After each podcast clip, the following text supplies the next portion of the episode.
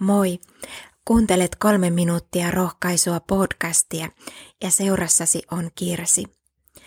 Johanneksen evankeliumissa kahdeksannessa luvussa jakeessa 12 sanotaan, Jeesus puhui taas kansalle ja sanoi, minä olen maailman valo, se joka seuraa minua ei kulje pimeässä, vaan hänellä on elämän valo.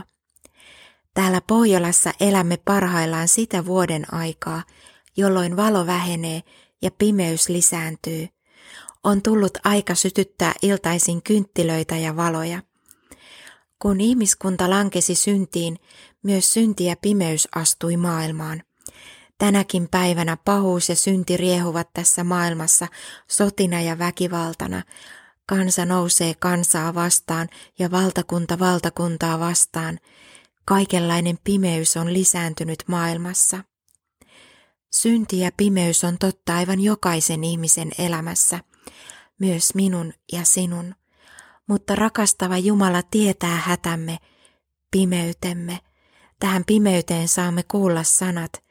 Jumala on rakastanut maailmaa niin paljon, että antoi ainoan poikansa, jottei yksikään, joka häneen uskoo, joutuisi kadotukseen, vaan saisi ihan kaikkisen elämän.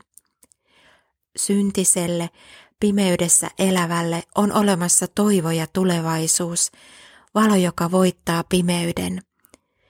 Valo valaisee tietämme Jumalan sanan raamatun kautta.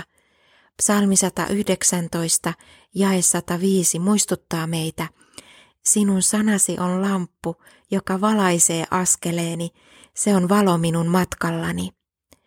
Raamattu on meidän askeltemme lamppu. Raamattua lukemalla löydämme Jumalan tahdon.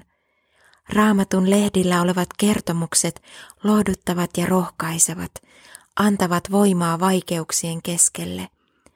Elämässä kannattaa pyytää Jeesusta valaisemaan askeleemme.